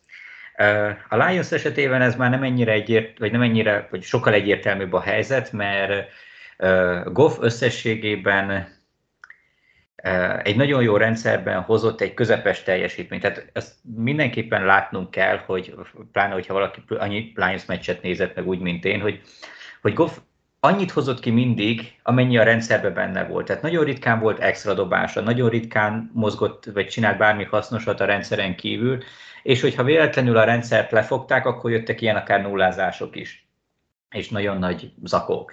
Tehát tök jó az a rengeteg szerzett pont, meg hogy milyen jól halad a, a Lions, és persze, hogyha most még egy évet lenyomunk Goffal, és akkor ilyen bridge kubi szerepkörben az, az így teljesen oké, okay, de ő, ő semmiképpen sem a jövő. Tehát most, hogy egy jobb Garoppolo-e, vagy egy Garoppolo kettő pont nulla, ezen nyilván lehet vitatkozni, de... de vele nem lett benne, nincsen meg az a potenciál, amit mondjuk tavaly láttunk Genóban. Ő, ő nem lesz annyira, nincs egy ilyen peak, tehát nem fog így kiugrani.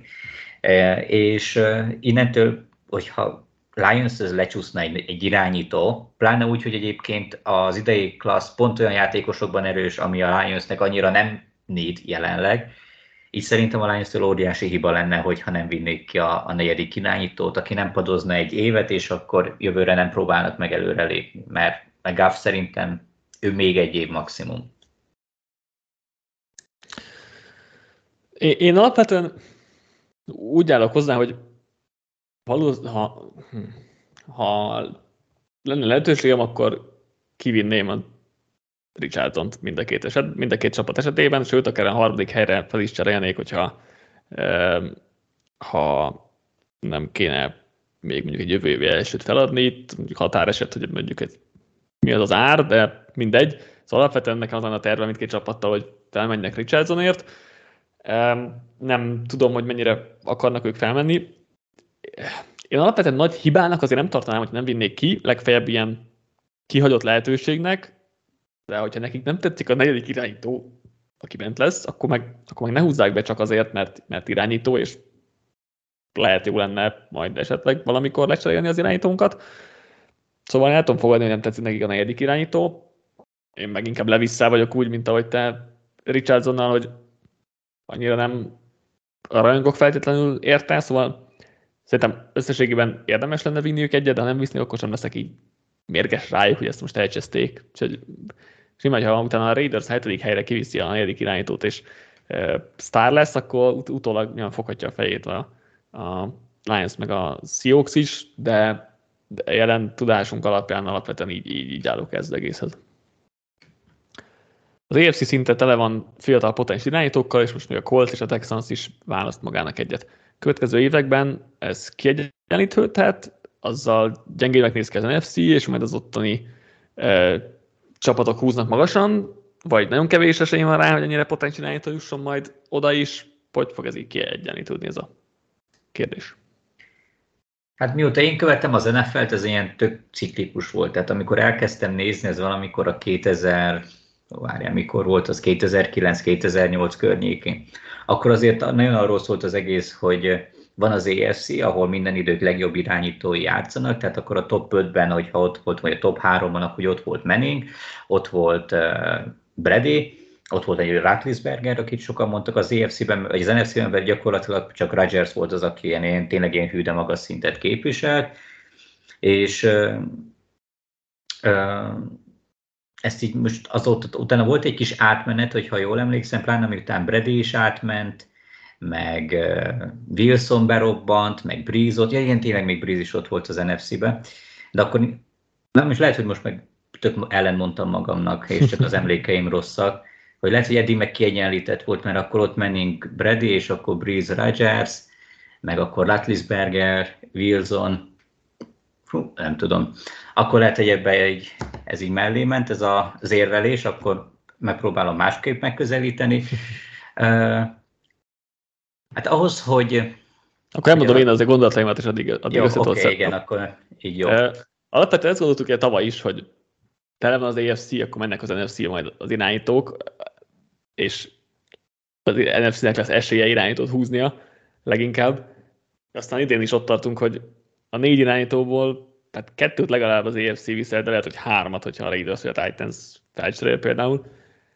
És ö, aztán majd meglátjuk, ebből a négyből ki lesz tényleg irányító, meg ki nem lesz irányító. Viszont ugye ezzel a nagy kú bé eltéréssel az is következmény, hogy akinek az á ef cében nincs ilyenje, az gyakorlatilag mindenkitől kikap a, a konferenciában.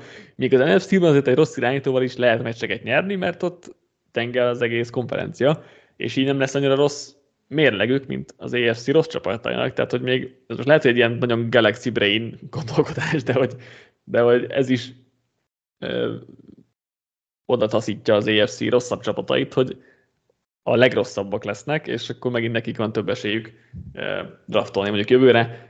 Nem látom jelenleg, hogy a Cardinalsnak ki lesz rosszabb csapat a ligában, és mondjuk az egy érdekes kérdés lesz, hogy akkor ők, ők, ők majd irányítót húznak-e vagy sem, és azt tippelném, hogy igen, de komoly meglátjuk, amire ez Keller Murrayvel, amire ez most már nagyon túlgondolás, de hogy ez is egy érdekes gondolat volt, ami így eszembe jutott ezzel kapcsolatban, hogy ezért is jutnak az á ef cés csapatokat továbbra is az aljára, mert ott annyira erősek a csapatok rajtuk kívül, vagy körülöttük, hogy így több vereséget szednek össze, mint az en ef cé rossz irányítóval rendelkező e, csapatai. Aztán lehet, hogy majd kiegyenlítődik, de még ez nagyon messze van, mert, mert hogy ez kiegyenlítődjön, az még legalább hogy öt draft fog kelleni, és azokból is soknak be kell válni, úgyhogy ez még messze van. Na, ez így egy tök jó, ezt így el is lopom, akkor ez így egyetértek. Tehát az úgy tényleg jó észrevétel, hogy mivel ott az en ef cé az egy, hát nem túl erős, így gyakorlatilag a rosszabb csapatok is, tehát például tavaly, amikor ugye a Panthers, a Falcons mennyi ideig a rájátszásért is verseny Saints, úgyhogy nem is volt irányítójuk, tehát egy Mariotával, egy Andy Daltonnal, meg hát a képen a Panthersben kezdett, szóval ez egy ilyen, neki könnyebb jó mérlegeket elérni, ennek következtében pedig ugye hátrébről fognak húzni. Úgyhogy nagyon-nagyon, tényleg nagyon elbillent a, a mérlegnyelve az á ef cére, ráadásul most ugye még tovább fog gyengülni a, az en ef cé, mert ugye az egyik á ef cés csapat akkor lenyúlja az egyik top irányítót, és ki tudja, hogy ha a Rams jövőre azt mondja, hogy akkor teljes rebuild, akkor hova fogják elcserélni mondjuk Staffordot. Úgyhogy ez egy ilyen érdekes dolog. Nyilván, hogyha elkezdene egy ilyen kubi vándorlás, tehát például egy en ef cés csapat, egy en ef cés csapat megszerezni mondjuk Lamar Jackson-t, akkor az úgy az úgy lehet már egy picit egyenlíteni, nyilván ettől még nem változna meg nagy vonalakban, a, vagy összességében az erősorrend, de hát most egyelőre azt látjuk, hogy az en ef cé jobb, irányító, jó, jobb irányítói folyamatosan az á ef cébe kötnek ki, hát ha elindul majd később egy folyamat, de tény, hogy most egy en ef cés csapatnak sokkal nehezebb jó irányítóhoz jutni, mint egy á ef cés. Ez már csak azért is, mert ugye az á ef cében akkora a verseny, hogy aki szuperbolt akar, aznak mindenképpen jó irányító kell, és akkor ők hajlandóak is megfizetni ennek az árát, ahogy egyébként a Broncos megfizette, Wilson esetében igaz nem jött be, ahogy a Jets valószínűleg meg fogja fizetni Rodgers esetében. Az en ef cé oldaláról pedig nem biztos, hogy van ekkora hajlandóság arra, hogy ilyen nagyon bold move-okat csináljanak. De ja, tehát kb. öt éven, a következő öt évben én sem hiszem, hogy ez jelentősen megváltozna. Lalosz kérdései következnek. A Steelers playoff esélyes lehet-e a támadófal befoltozásainak következtében, pláne sikerül egy átlagon felüli prospektet kiúzni a drafton, és vagy lehet-e esélyük ebben a baromi erős á ef cében? Nem. Tehát szerintem a Steelersnek messze nem az volt, vagy oké, okay, probléma volt a gyengébb támadófal, de messze nem, az, nem azon múlott a tavalyi rájátszás, hogy nem működött a, a támadófal. Ez attól fog függni szerintem, hogy a Steelers hol fog végezni, hogy, hogy Pickett mennyire képes fejlődni. Ha egy ilyen top tízes szint közeli szintre így megugrik a második évére, akkor azt mondom, hogy persze, akkor valamelyik top tízes irányító tehát a sok top tízes irányítóval rendelkező csapat közül, simán lehet, hogy mondjuk a sorsolásnak köszönhetően, vagy szerencsésebben pattan a labda, vagy kevésbé lesz sérült a Steelers, akkor összejöhet a rájátszás. De normál körülmények között egy Picketre fogadni, vagy egy Pickett vezette Steelersre fogadni egy Mahomes, egy Herbert, egy Lamar Jackson, egy Burrow, egy Dolphins, aki tegyük fel, hogy Tuával nyomja, egy Josh Allen, egy um, Aaron Rodgers, akár, és akkor még valakinek az á ef cé Southból is be kell jutnia, tehát már most kapásból felsoroltam hét csapatot, plusz Trevor egy Lawrence, akkor nyolc, már... meg ugye Lawrence akkor már, tehát nyolc csapat már kapásból, akik biztos, hogy jobb keret, hát nem is, hogy jobb kerettel, de sokkal jobb irányítóval, jelen tudásuk szerint jobb irányítóval rendelkezik. Úgyhogy én nagyon, tehát szerintem nem ez a támadófal foltozás az, ami kellett a Steelersnek, pláne, hogy azért továbbra sem beszélhetünk arról, hogy ez a Steelers támadófal olyan hű, de elit lenne. Fejlesztettek, erősítettek, de azért nem ezen múlott a Steelers sikere tavaly sem, és nem gondolom, hogy, hogy a Steelers-szel komolyan kellene számolnunk. Ha csak nem lesznek ilyen nagy sérülés hullámok, vagy ilyen nem várt forma hanyatlások a, a többi csopcsopatnál. A fogadóirodáknál az á ef cé győzelemre a tizenkettedik legesélyesebb a Steelers, tehát azt mondanám, hogy nem esélyesek az á ef cé-ben. Most egy playoffra talán igen, mert Tomlin mindig kihoz egy nem negatív szezont, és onnan meg már ott van a wildcard egy karnyújtásnél, szóval ez nyilván nem egy elképzelhetetlen dolog, de hogy bármi komolyabban nem hiszem, hogy lehetne igazából gondolkodni ennek a Steelersnek. Ja, kezdjünk, kezdődik a e, téma. Kirk vagy Fields? Pro és kontra. Hát attól függ, hogy, hogy mik a célok. Tehát szerintem Cousins egy kifejezetten, sőt egy jó irányító, csak, és lehet belőle jobb is, hogyha sikerülne kiírtani belőle ezt az ilyen nagyon ultrakonzervatív hozzáállást, hogy nem lehet kiírtani belőle. Nem lehet, tehát ezért mondom, hogy lehetne, ha ki lehetne, de mivel nem lehet, ezért mondom azt, hogy nem tudom, hogy egy harmadik kalapos irányító már korábban, vagy harmadik polcos irányító, ezt, ezt már valamikor, azt hiszem, még említettük is most az előbb. Az, hogy Fields Uh, vagy Cousins, ez egy nagyon érdekes kérdés, attól függ, hogy mennyit nézünk ki, ki Fieldsből, mert az atletikusságának köszönhetően nagyon sok olyan dolgot tud, amit Cousins nem. Ellenben, hogyha csak a passzjátékot nézzük, akkor egyelőre nem láttunk tőle annyit, hogy azt mondjam, hogy azon a szinten lehetne vele ugyanaz a csapat, mint ami Cousins-szal. Szóval ez itt uh, igazából, tehát a jelenlegi tudásom szerint, hogyha most kellene választanom, és a két játékos ezen a szinten marad, akkor nem kérdés, hogy Cousins választom, mert Fields nem az a szint. Hogyha belevesszük azt, hogy Fieldsben azért van még hová fejlődni, és talán egy normálisabb támadófallal, jobb edzői gárdával és jobb kisegítő személyzettel uh, meg tudja mutatni, hogy akkor tényleg tehetséges, és akkor passz, uh, tehát passzjátékban is megállja a helyét, akkor már, már az egy másik kérdés. Ez a, ezt a Kirk vagy Fields kérdést, ezt inkább jövőre kellene feltenni, amikor már láttunk Fields-től valami értékelhetőt, mert most igazából csak az a kérdés, hogy választasz egy stabilan jó, de nem elit irányítót, vagy választasz inkább egy fiatalt, aki talán lehet elit, és ez meg mindig a csapat aktuális helyzetétől függ. Egy playoff contender csapat, akinek most kell nyerni, az valószínűleg tízből tízszer Cousins fogja választani egy évre, és nem Fields. Ugye hosszú távon gondolkozol, akkor már lehet, mondjuk három-négy évre, akkor már lehet, hogy Fields többeknek vonzóbb alternatíva. Igen, ha ma egy meccsre kéne választani, akkor valószínűleg Cousins-t választanám. Ha bárhogy máshogy, akkor meg valószínűleg Fields-t. Mert hogyha körben pontosan tudjuk, hogy mi van, és semmi, semmi plusz potenciál nincs benne, és amit ő tud, az egy korrekt szín, de nem egy miatta nyerünk irányító. Fields most nem tartott passzban, ahol Cousins van, de hogy fejlődik, meg fejlődhet, plusz sokkal olcsóbbé a következő két évben, tehát hogy az is egy, és neki két évre szerződése is van, Cousins meg idén is, és jövőre is még nyomja a kepet, hogyha ezt is figyelembe veszünk, akkor meg még inkább Fields, szóval hmm, igen, nagyjából egyetértek, amiket, amiket mondtál ennyi, ennyi kiegészítéssel. És akkor ezt már megválaszoltuk, de hogy Cousins-t milyen polcra helyezni kell. Ugye erre a harmadikra ezt már elmondtuk meg ma is, meg egyébként már, már korábban is, és szerintem ezt már megállapítottuk korábban. Utolsó kérdés a Lanosznak, hányán jóval játékost vártok a datra, mondjuk az első három körben, és kiket, köz megválaszolom én. Um, Lucas Van Ness, a pass rusher, uh, hát most ugyanis közé top tíz közelébe fog elmenni, én azért uh, ennél egyértelműen negatívabb vagyok vele kapcsolatban. Van Jack Campbell, linebacker, aki második körös lesz valószínűleg. Itt van Sam Laporta, a tight end, aki második napos, most második kör, vagy harmadik kör, ez majd, ez majd kiderül. Campbellnél és Laportánál, vagy Campbell-el és Laportával kapcsolatban én alapvetően elég pozitív vagyok, vagy talán pozitívabb vagyok, mint a konszenzus, és Van Ness-nél meg, meg negatívabb, mint amit az en ef el vár tőle.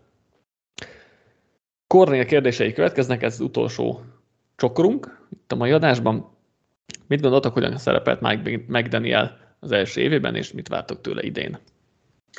Szerintem Mike McDaniel mindenkire rászáfolt, és egy nagyon jó, nagyon potens, nagyon kreatív és nagyon látványos támadósort hozott össze, illetve egy most, hogyha az idei évét is nézzük, egy jó edzői gárda is oda került, szóval nagyon sajnálhatja, hogy Fangio-t nem sikerült tavaly megszerezni, mert az vele plusz egy kicsivel szerencsésebb kubi helyzettel azért ez a Dolphins nagyon sokakat meglephetett volna, és nagyon messzire juthatott volna. Nem tudom, hogy ez a szint, ez a kiugró teljesítmény, ez mennyire lesz fenntartható tőle, de amit újonc edzőként mutatott, az, az, az előtt tényleg le a kalappa, és hogyha Tua nem sérül meg, és tudja tartani, legalább fél, félúton megragad a, az általános Tua, Tua meg a tavalyi Tua szintje között, tehát hoz egy ilyen top tíz, tizenötös teljesítményt, akkor szerintem ez a Dolphins egy nagyon potens csapat lehet, és hát nem mondom, hogy rájuk fogadnék mindenképpen arra, hogy Super Bowl-t nyernek, de viszont bennük pont megvan az a, ez az ilyen sötét ló szint, ami, eh, amivel akár mindenkit meglephetnek, és akkor végig masírozhatnak a, a rájátszásban is. McDaniel szerintem szuperül teljesített tavaly, és szerintem már most az egyik legjobb playcaller, meg támadó guru a, a, a ligában, és őt gondolom az első ilyen új McVayként apostrofált embernek, aki tényleg megérdemli ezt a, ezt a jelzőt. Én nagyon bírtam őt, amikor kinevezték, vagy nagyon tetszett a kinevezés, meg sokat is vártam tőle relatíve másokhoz képest, és, és ezek be is jöttek, még ha, sőt, túl is szárnyalt ezeket, mert tényleg a, a, amit így támadó rendszer szinten csinált, az, az előtt le a kalappal, és tényleg, ha csak ezt nézzük, mert olyan főedzőként még azért van mit tanulnia, meg game management, meg stb. Ilyen, ilyen területen, de ha most csak a támadó rendszert és a play callingot nézzük, akkor szerintem már most egyértelműen top ötös a ligában, ami azért nem, nem, nem néz ki rosszul, úgyhogy egy év, tehát hogy még csak egy évet hívott játékokat, és nyilván jó lenne ezt több éven keresztül látni, meg tudom én, meg majd okosabbak leszünk évek múlva, de hogyha jelenleg kéne mondanom, vagy választanom, akkor, akkor ebben, ebben a top ötben. Így, hogy idén is egyébként nyilván jó dolgokat várok tőle, meg úgy overall a Dolphins is elég jól néz ki, és akkor itt jön a második kérdés, hogy Vic Fangio egy kisebb kiagyásnál visszatért, visszatért az en ef el-be, mint a Miami védőkoordinátor. Szerintetek lehet-e majd érezni rajta a kihagyást? Mennyire lesz más a vezetésével a Dolphins védelme, és mit vártok tőle a huszonhármas szezonban? Hát szerintem, mivel hogy mindenki az ő védelmi rendszerét használja, azt, azt szerintem még továbbra is tudja majd futtatni, meg ezért nem, ez, ez nem egy olyan dolog, hogy, hogy, hogy akkor ezt elfelejteni. Szerintem a Dolphins óriásit húzott vele, és sokkal jobb lesz a védelem, mint amilyen volt tavaly, és hát általában gondolom egy az egyben a, a Fangio féle védelemre, ezért is érkezett, nem tudom én, többek között Ramsey, és akkor ezt fogják csapatni. Most így hirtelen, hogy ez e, hát a végig kellene nézni a rosteren, tehát a, a Dolphinsnak a védelmi kerete, vagy a védelmének a minősége azért nem volt annyira jó, hoztak oda játékosokat, pass rushereket, ugye Csábot, Remzét. Szerintem kevésbé a kerettel volt probléma, mint sem az edzőstávból. De oda a rendszer, igen, tehát, de az nem is mondanám, oké, okay, de nem mondanám őket egy elit keretnek, de tény, hogy sokkal jobbak voltak annál, mint amit végül sikerült kihozni. Tehát szerintem nem mondunk azzal olyan nagyot, hogy ha Fangio érkezésével ez az egység a tavalyinál mindenképpen jobb lesz. Pláne, hogy azért most jött egy Ramsey is, aki a, a sérült és nem igazán használható Byron Joneshoz képest óriási előrelépés lesz.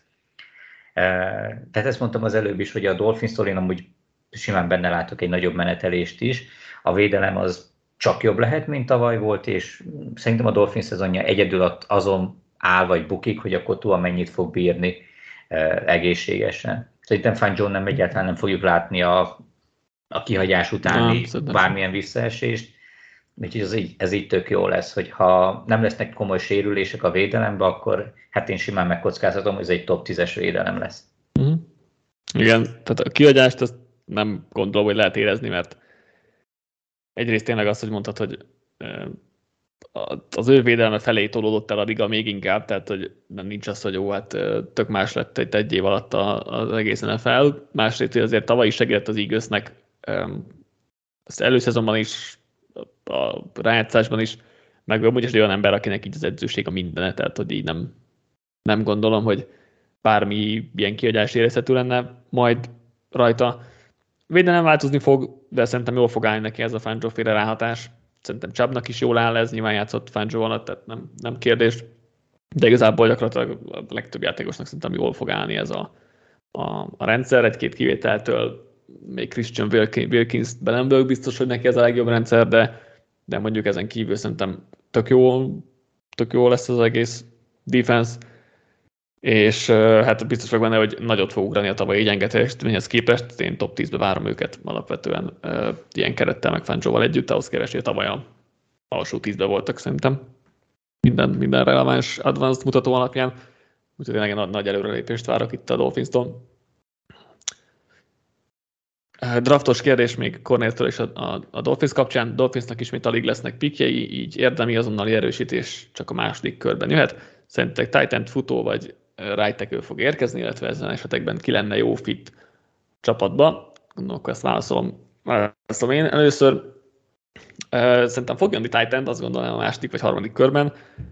Laporta, akit ugye említettünk már itt Iowa szempontból, illetve uh, Sean Tucker, még aki szerintem szóba jöhet nekik, mert mondjuk itt egy Musgrave, Luke, Luke Musgrave, ő egy kifejezetten elkapott tight end, tehát ő ebben rendszerben nem fog lenni, úgyhogy tudom, hogy Laporta vagy Tucker lehet az, aki, aki a Dolphinsnál szóba jön. Tucker egyértelműen harmadik kör, um, Laportát akár a második végén már ki lehet vinni, nekem például az nem lenne különösebb bajom. Uh, ha Tucker-öket nézzünk, akkor második körben talán egy Jalen Duncan vagy Matt Bergeron, aki még talán elérhető lesz, és egyébként nem is lenne rossz, bírom mind a kettőt.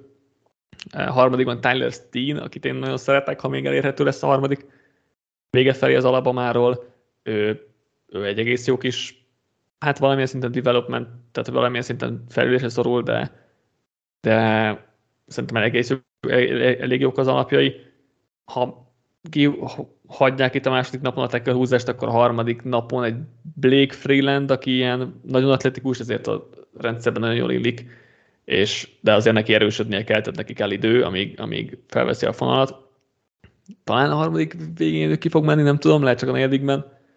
Úgyhogy ő lehet még ilyen, még ilyen opció, akit így fel tudnék hozni a Dolphins számára.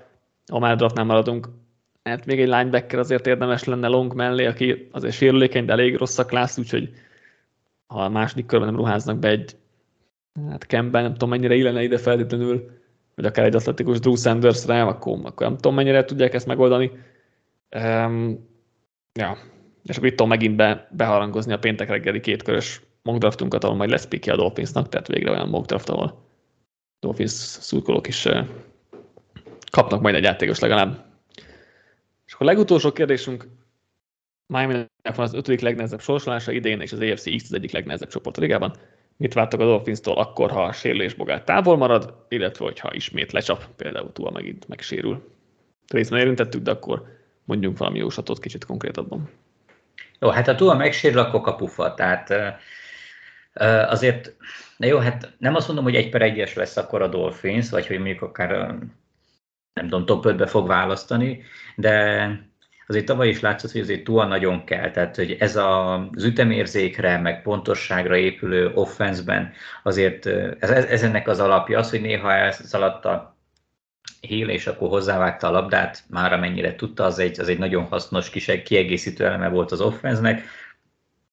De a Dolphins támadósora mégiscsak erre a nagyon pontos, precíz, teljesen órami pontossággal kiszámított e, időzítésen múlott, és ehhez túl nagyon kell. Nincs olyan irányító a rosteren, akivel ezt a szintet e, tartani tudnák, úgyhogy nyilván, ahogy minden csapat esetében, hogyha Tua kiesik, akkor, vagy a kezdő irányító kiesik, akkor ott nagy visszaesésre lehet számítani. Nyilván a védelem, meg alapvetően a támadó rendszer miatt nem fog teljesen összeomlani a csapat, de Tua nélkül nem hiszem, hogy esély lenne a rájátszásra, vagy reális esély lenne a rájátszásra.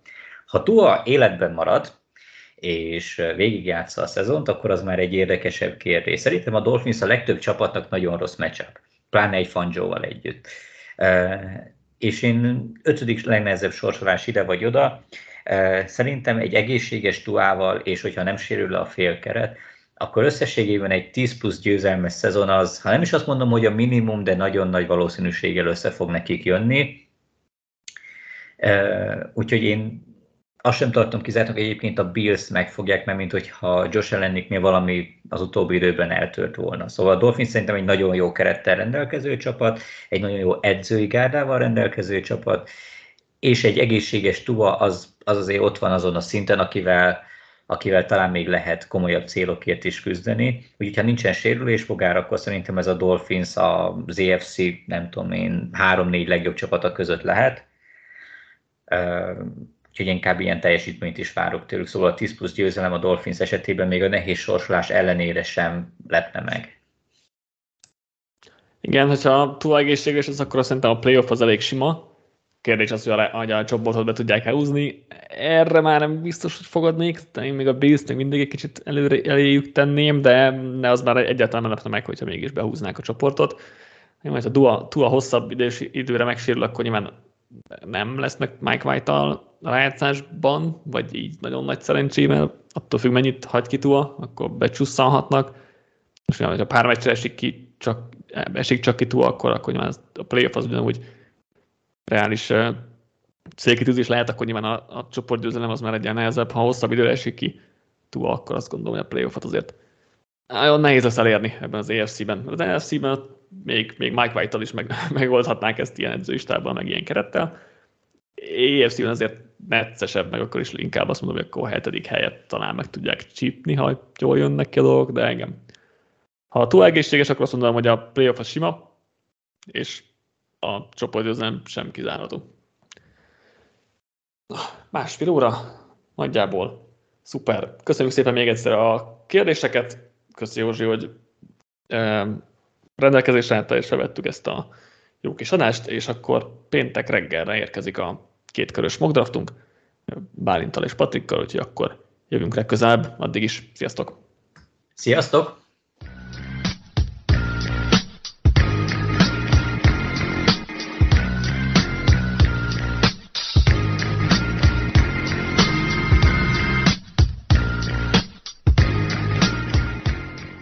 Ha más podcastekre is kíváncsi vagy, hallgasd meg a Béton műsor ajánlóját.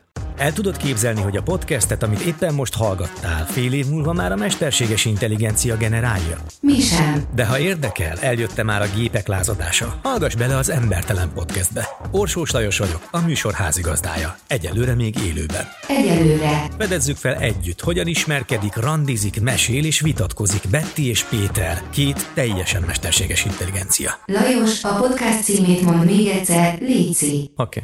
Okay. Embertelen Podcast. Ez a műsor a Béton közösség tagja.